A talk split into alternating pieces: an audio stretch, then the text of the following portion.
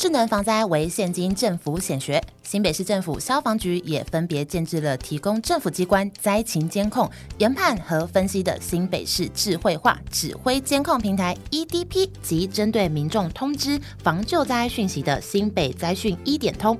这两大利器全方位强化新北市防救灾能量，打造市府智慧防灾的双核心。最后，也欢迎民众上网搜寻新北灾讯一点通，取得新北市各项防救灾讯息。本广告由新北市政府消防局提供。欢迎回到风传媒 Podcast。你现在收听的单元是热议华尔街，这是一个国际财经的快速胶囊。每个礼拜四带你了解这一周《华尔街日报》的要点新闻，帮你迅速补充营养，看懂世界财经大小事。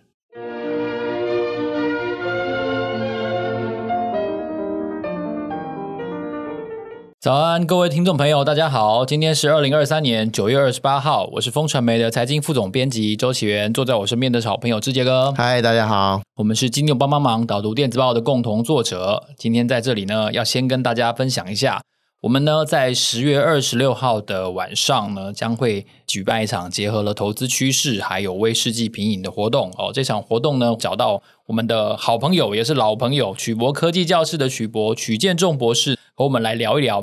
当前大家比较关心的一个议题，当然就是半导体的趋势了。其实很快，马上就要进入二零二四年了。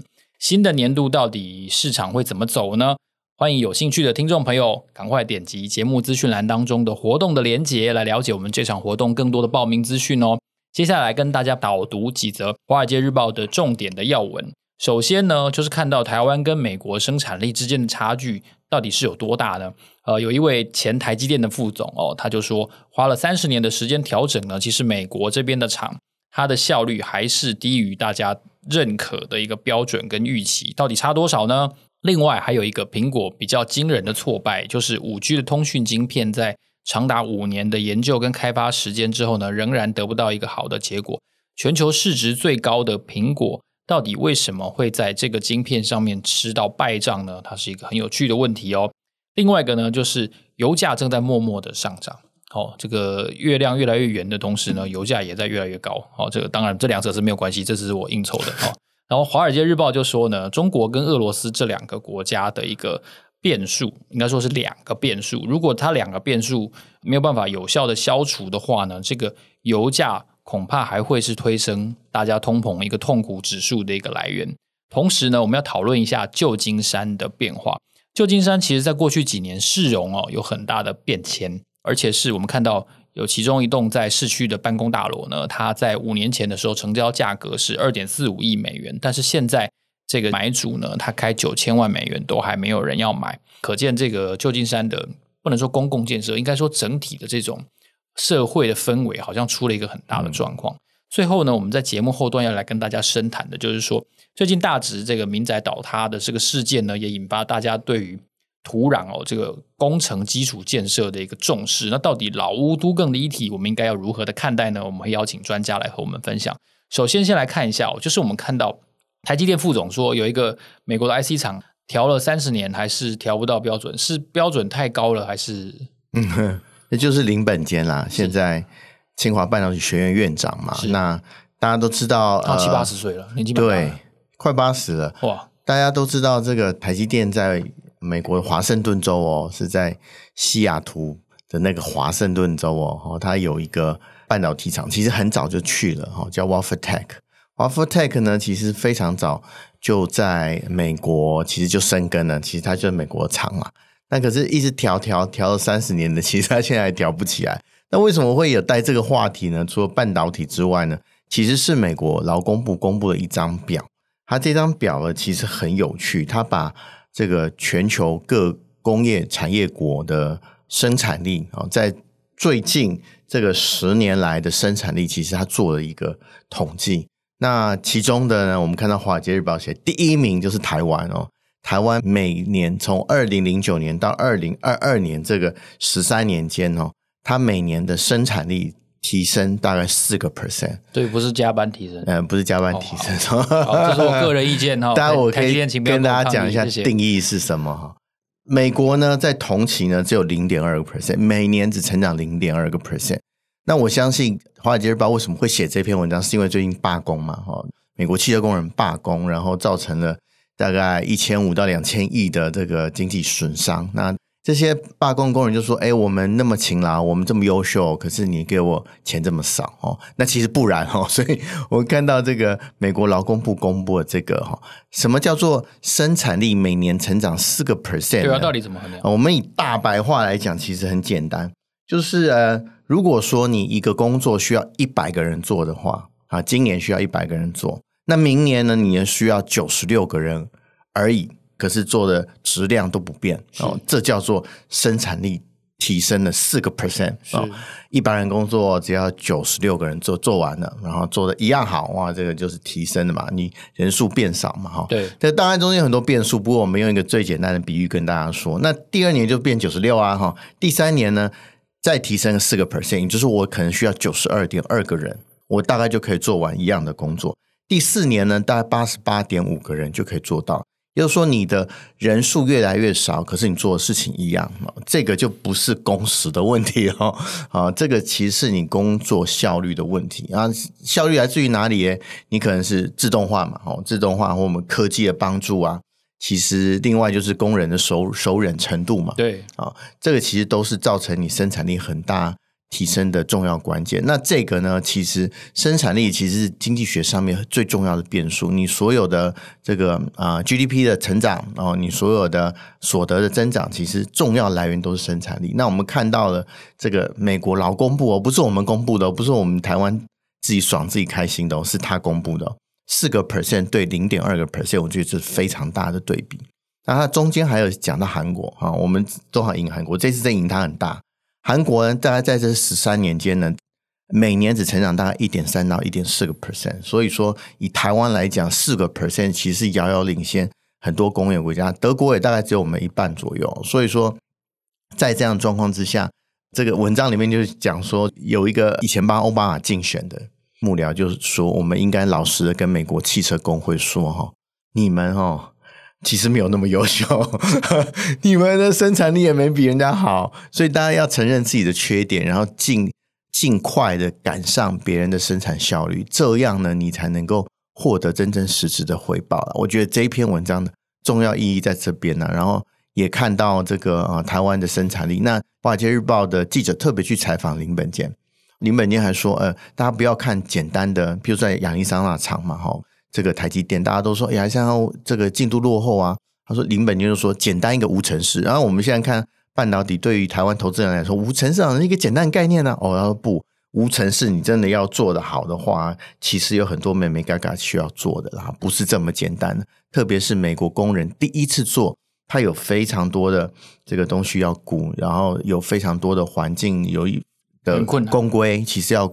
顾的其实这些都没有顾好啊，怪不得就一直 delay。所以这个其实是给呃美国整个国力的这个竞争力的一个很大的警钟啦。就是说，如果说你的生产力是零点二个 percent 的话，那你怎么赶得上台湾四个 percent？那怪不得台积电在亚利桑那厂会 delay 嘛。这个其实是这个表其实讲了非常多故事在里面。是，那我们看一下这个苹果的五 G 芯片哦，现在苹果自制已经成为一个它的。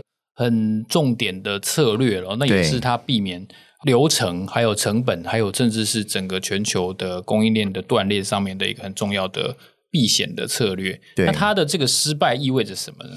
我觉得就是，特别是库克接了贾博士的棒子之后，库克因为是搞供应链起家的嘛，他当然希望我可以在材料上面省成本是最好，所以他就把这个 CPU 拿来自己设计嘛。另外一个很重要，如果大家把手机拆开的话，另外一个很重要的晶片就叫做这个 modem，其实我们以前叫做基频啦。哦，基频这个晶片呢，其实非常重要的晶片。那苹果呢，iPhone 一直是跟高通买，每年就要花七十二亿美元跟高通买这个晶片。那库克就说：“哎，我苹果这么强大，我一个 modem 的晶片，数据机的晶片，怎么可能做不起来呢？”哦，他就花了五年的时间。投了大概数千名的工程师下去，做出来了，效果很烂，面积很大，还是过做不赢高通。所以你今天在 iPhone 十五的手机上面，你用的数据晶片还是高通的，不是苹果的。虽然你的 CPU，你的这个 A 十七 Pro 是非常强的这个 CPU，不过呢，你的 Modem 晶片最重要的晶片还是高通供给的。那这边可以大家讲一下，高通还是有它厉害的。对，什么叫做 Modem 晶片？其实 Modem 很简单呐、啊，像我们这个年纪当然知道，因为有波接嘛，会有一个数据机在旁边，所以叮那个声音，那就是数据机，只是在手机里面没有没有会不会发出声音，可是它的用处是一样，其实它就是把类比讯号转为数数位讯号，很重要。就是说，大家看到我们手机怎么传输，我们用空气的波传输的嘛。波传到你的这个手机以内，它是类比讯号，然后就是靠这个数据去晶片，然后转成零一零一的讯号，然后才能被 CPU 处理嘛。这个是手机里面很重要。那手机呢又小，那它要效又要求效率高，所以这个 Modem 晶片其实很关键。那高通呢，其实就是我们现在行动数据最重要的始祖，最重要大推手就是它，从三 G、四 G 到五 G。它从 CDMA 的这个呃规范做起，所以高通的前工程师就说：“哎、欸，其实五 G 网络它本身就是个大怪物，很难处理啊！啊、嗯，大家不要看那么简单。苹果呢，穷尽最大市值公司的能力呢，都没有办法去在五年里面，五年内很久的时间内都没有办法攻克数据机晶片这个大魔王哈。大家就不要讲说这个啊，其他的呃手机公司能够这么快的。”去把基频和 Modem 晶片做好，这个是一个啊、嗯，我觉得大家看不到的竞争力啦。高通现在为什么还是全球最大的 IC Design House？其原因在这边。那 CDMA 技术呢，它也掌握非常多核心在里面。其实我们有很多诶、手机厂都必须要交保护费给高通，其实是专利费啦，因为它掌握非常多重要专在行动通讯上面。所以说，我们看到这个虽然。苹果无所不用其极，想要把每年七十亿左右的这个费用省下来，用自己研发的晶片。可是呢，五年下来，其实它碰到障碍还蛮多的，表示这个水真的很深。手机不是大家想象这么简单的。看起来好像很简单哦，那其实一大规模生产都从来不简单，真的。对，大家都太太太低估了。又要低能耗，然后面积要小，你做做看，你就知道了。还要好看，对 对，还不很困难了。对，不能热，然后要效率要高，在电梯里面关在电梯里面还要能通话，嘿，这很难的。对啊，那后面我们来讨论一下，就是说油价这个问题好像慢慢的又上来了哈。对啊，然后我觉得这个这个。议题就是时不时的，在过去这两三年期间，一直都出现一下，出现一下，然后都让通膨的局势下不去，这是一个蛮蛮重要的原因。这个其实就，如果是我们忠实观众听众的话，如果你有听我们半年前的节目的话，我们有曾经扩的一个高盛的分析师 Jeff Curry，他就说，现在大家石油库存太低了，原物料整个库存都太低了。一定会涨的，哎，结果他真的对了。我们那时候讲了大概六十块左右，六十七十块左右。现在西德州中级原油九十块了，大家应该有感。呃，我们的油价其实一直往上走。那开始到到这个整数关卡的时候，就开始看了，到底一百会不会破？那这个是大家在问啊，因为如果破的话，对通膨压力就大。通膨压力大了，联准会又不会降息，又不会停止升息，哦，就不用讲降息了哦。这个对整个经济环境都会造成很大的影响了。那到底会不会破呢？哦，《华尔街日报》在这篇文章里面讲说，诶，有两个原因可能让它破关的机会比较小。第一个就是俄罗斯，俄罗斯不断的到货，大家知道西方抵制俄罗斯的原油嘛？哈，在。俄乌战争之后，那他卖给谁呢？啊，他就卖给中国。我们刚刚讲说，西德州中级原油大概九十块美元左右嘛。那俄罗斯卖给中国的石油大概六十一块一桶，五月份便宜吧？啊，便宜一桶便宜三十块美元呢，等于是打个六折哎哦，这个嗯蛮便宜的，所以他就一直到货出来，一直到货出来，让这个国际市场供给其实增加。蛮多的哈，那有一些看不见的供给我们看不到了，可是我已经需求已经被满足了。私下的，对呀、啊，你像印度也跟他买很多油啊，也就是说，第一个变数就是俄罗斯，俄罗斯如果不停止到货的话，《华尔街日报》认为这个要破一百的可能性就不高。第二个原因就是中国，中国大家知道，大家都期盼它在疫后开放之后能够经济变好嘛。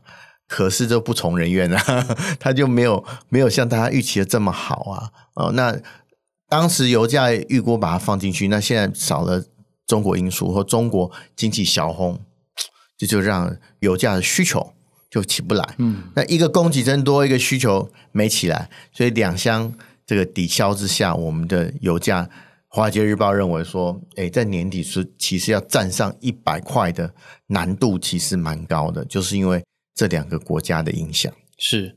那后面我们谈到旧金山这个问题啊，如果有一些。朋友有看这种戏骨的一些上班的台湾人的粉丝团的话，可能都会提到说，其实他们蛮怕去那种市区。对，然后他们的市区都有一些，就是很像 zombie，就是就是白天就是有药瘾的人就在那边走来走去，然后你会非常害怕，你你根本不敢走过他身边。然后游民之多，那更不用讲。所以所以就是你很难想象一个嗯曾经非常漂亮的城市哦，为什么会对会在。这个我觉得这是有点治理失灵了哦。这个治理的困境之下，变成一个很很奇怪的一个状况，就是好像我相信有钱人应应该都不会没事走在大街上，因为他你看到那个嗯大街上的那个影片，我看过，所以我会觉得嗯怪怪的，这个城市出了一些问题。对啊。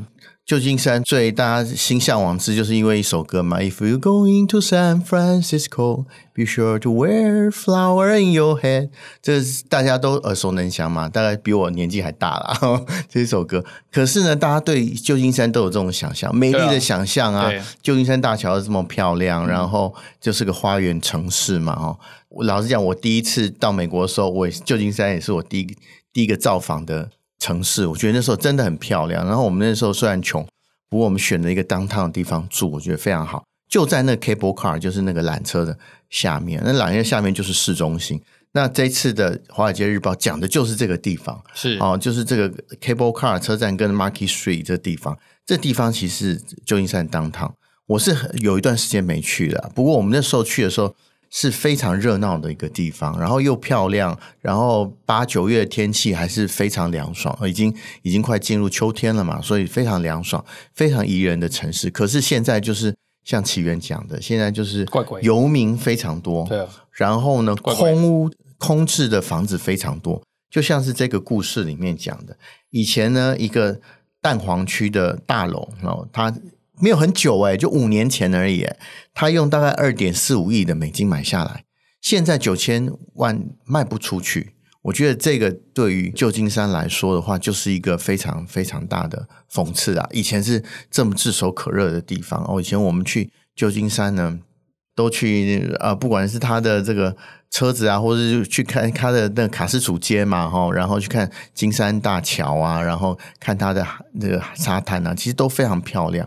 可竟然会变成这样子，其实终究其原因哦，主要就是说，第一个是房价太贵了，然后它房价太贵了，因为被矽谷，所以他买的时候就买太贵了，对，就炒起来，炒得太贵了，大家都搬出去，搬出去呢，其实哎，房东其实也没有去折价，然后让哎，是不是我不要让它空置，我让它有一些这个生气，然后有一些人人可以接手，然后让他。继续营业也没有，然后呢，就这样恶性循环。那你空置之后，游民就进来。旧金山是还蛮多游民的，是没有错哦。特别是它在当趟蛋黄区之外，其实它有被蛮多这个比较破败的区包围。那这些游民就渗入，渗入的时候更没有人愿意这个承租了，对啊，地方了嘛。哈，那。就这样子恶性循环下去。其实我觉得，呃，我那时候第一次到旧金山的时候，特别到他那个 downtown 有个叫 Nordstrom 的地方，就高档的，就是我们的贵妇百货，去买了一个这个化妆品。特别到那边去，去感觉它就是我们一个观光或是第一次到美国的圣地哈。三十年前啊，呃，现在景象看这样子已经非常非常惨淡了。我看到现在还有一个。Tour 叫做破败的之旅，然后你花三十块美金，然后他带你去逛这些破败地方哦。从市政厅，市政厅以前我们就是大家都会先去市政厅集合，然后再去逛一个 tour，然后不然要叫你去当游民。Yeah，cable car 到到渔人码头去，这些这是明明是大家集合的地方啊，大家聚集的地方，可是现在竟然变成这么破败哈。而且只有五年的时间，我觉得这个时空变化实在太快了哈。这个有机会我应该再回旧金山看看，现 看现在破败状况到底是怎么样哈。非常可惜，就是当初这么美丽的城市，因为种种的这个因素，然后本来是一个非常好的事情，哦，你的这个就业，你矽谷的繁荣，离旧金山这么近一个小时的车程就到了，然后竟然是因为哦繁荣，然后太贵，房价太贵，然后租金太贵，然后大家搬出去，然后没有新的这个活水进来，然后让游民入侵，然后变成今天的破败状况下，所以大家看到你现在旁边的这个城市，如果很幸福的话，你要特别珍惜哈、哦。如果说这个。经营不善的话，很可能啊，五年的时间就从非常美丽的城市破败到被游民占据的这个怪兽城市。是最近哦，大直民宅倒塌的事件呢，成为了新闻焦点。我们在关注这个事件后续发展的同时呢，其实也有许多的听众朋友，我相信也都回头重新来检视一下，到底自家的这个老旧建筑各方面到底它安全情况如何。今天呢，我们特别邀请到的来宾是台北市都市更新处的副处长叶嘉元副处长。邀请副处长呢，和我们分享一下台北市有哪些目前现行的都市更新的方案，可以让我们的家变得更安全、更方便。让我们欢迎副处长。Hello，副处长你好。嗨，主持人好，各位热议华尔街的听众大家好。是，其实我们都知道，当前哦，其实大台北地区很多的建筑物它是屋龄老旧的，所以我们居住的空间呢，其实有一些公安啊、意外啊，或者说是一些常见的一些意外事件，常常都看到。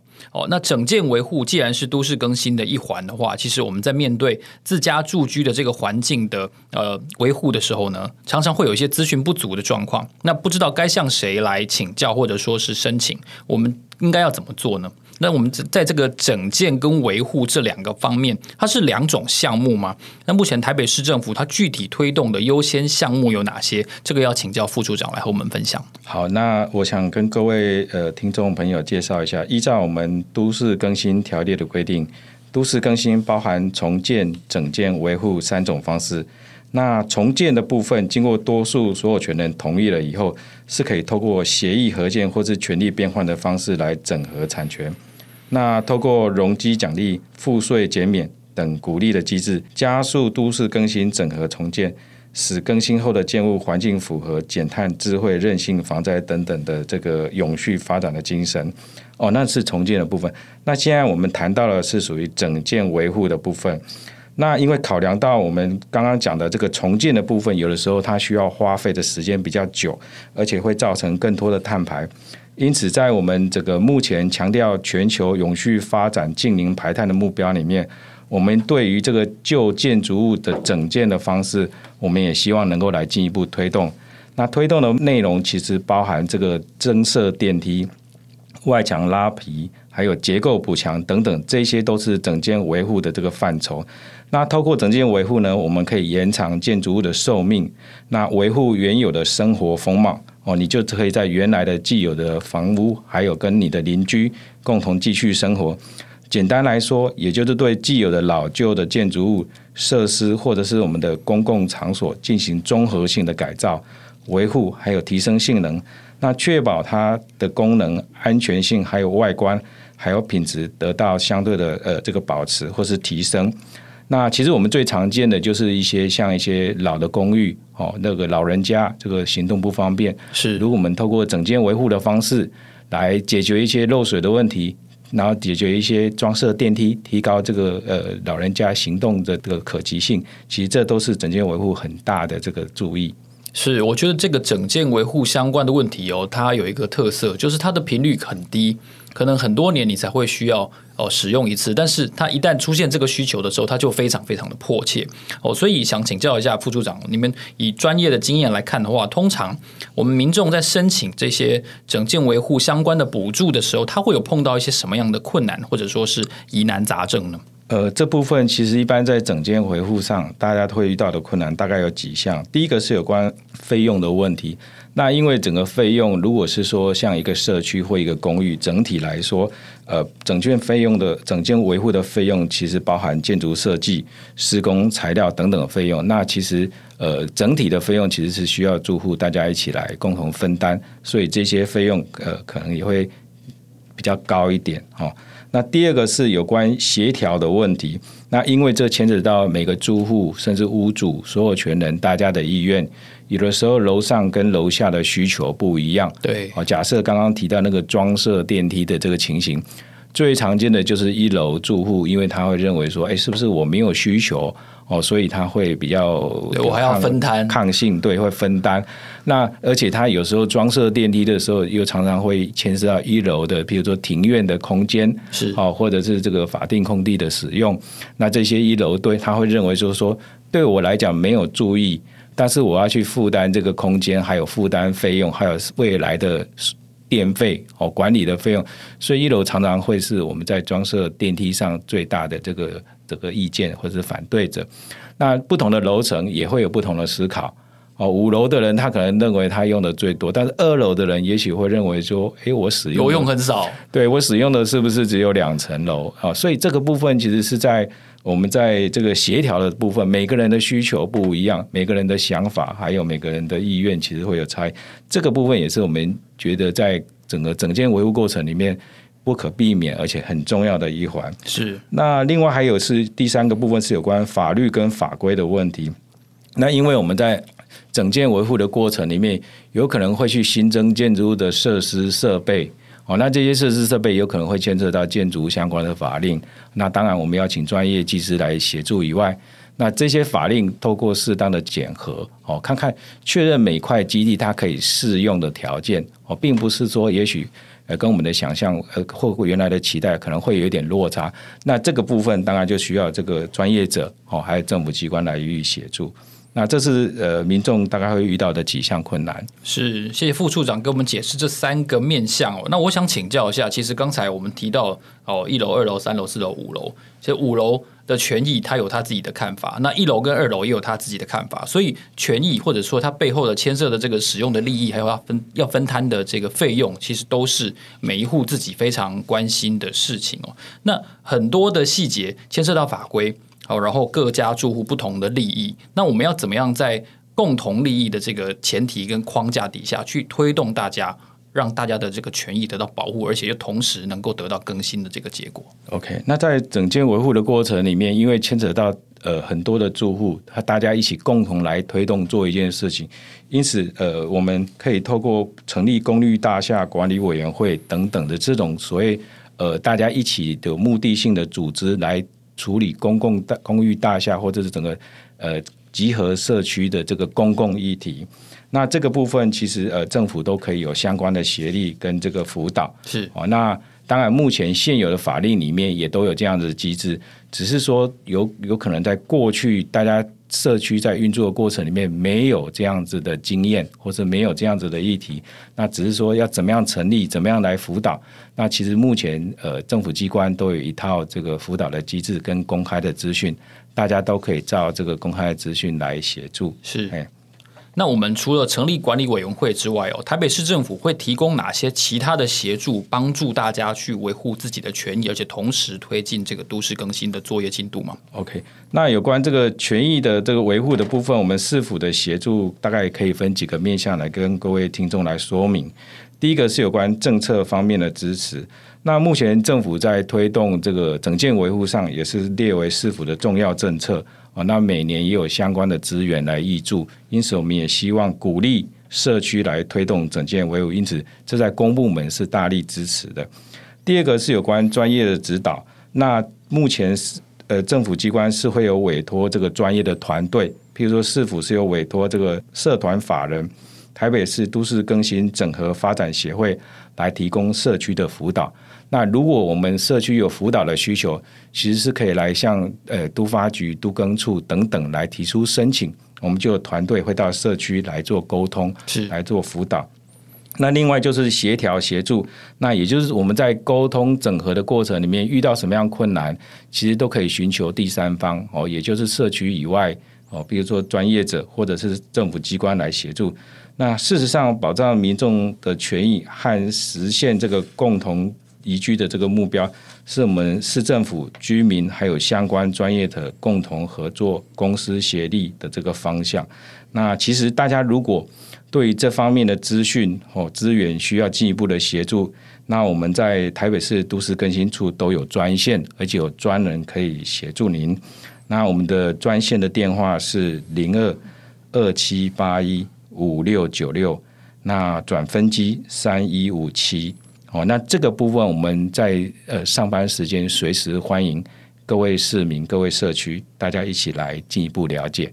是这个专业的管道，大家千万不要错过了。但是我们也都知道说，我们一开始有提到，台北市有很多的比较屋龄老旧的这样子的建筑。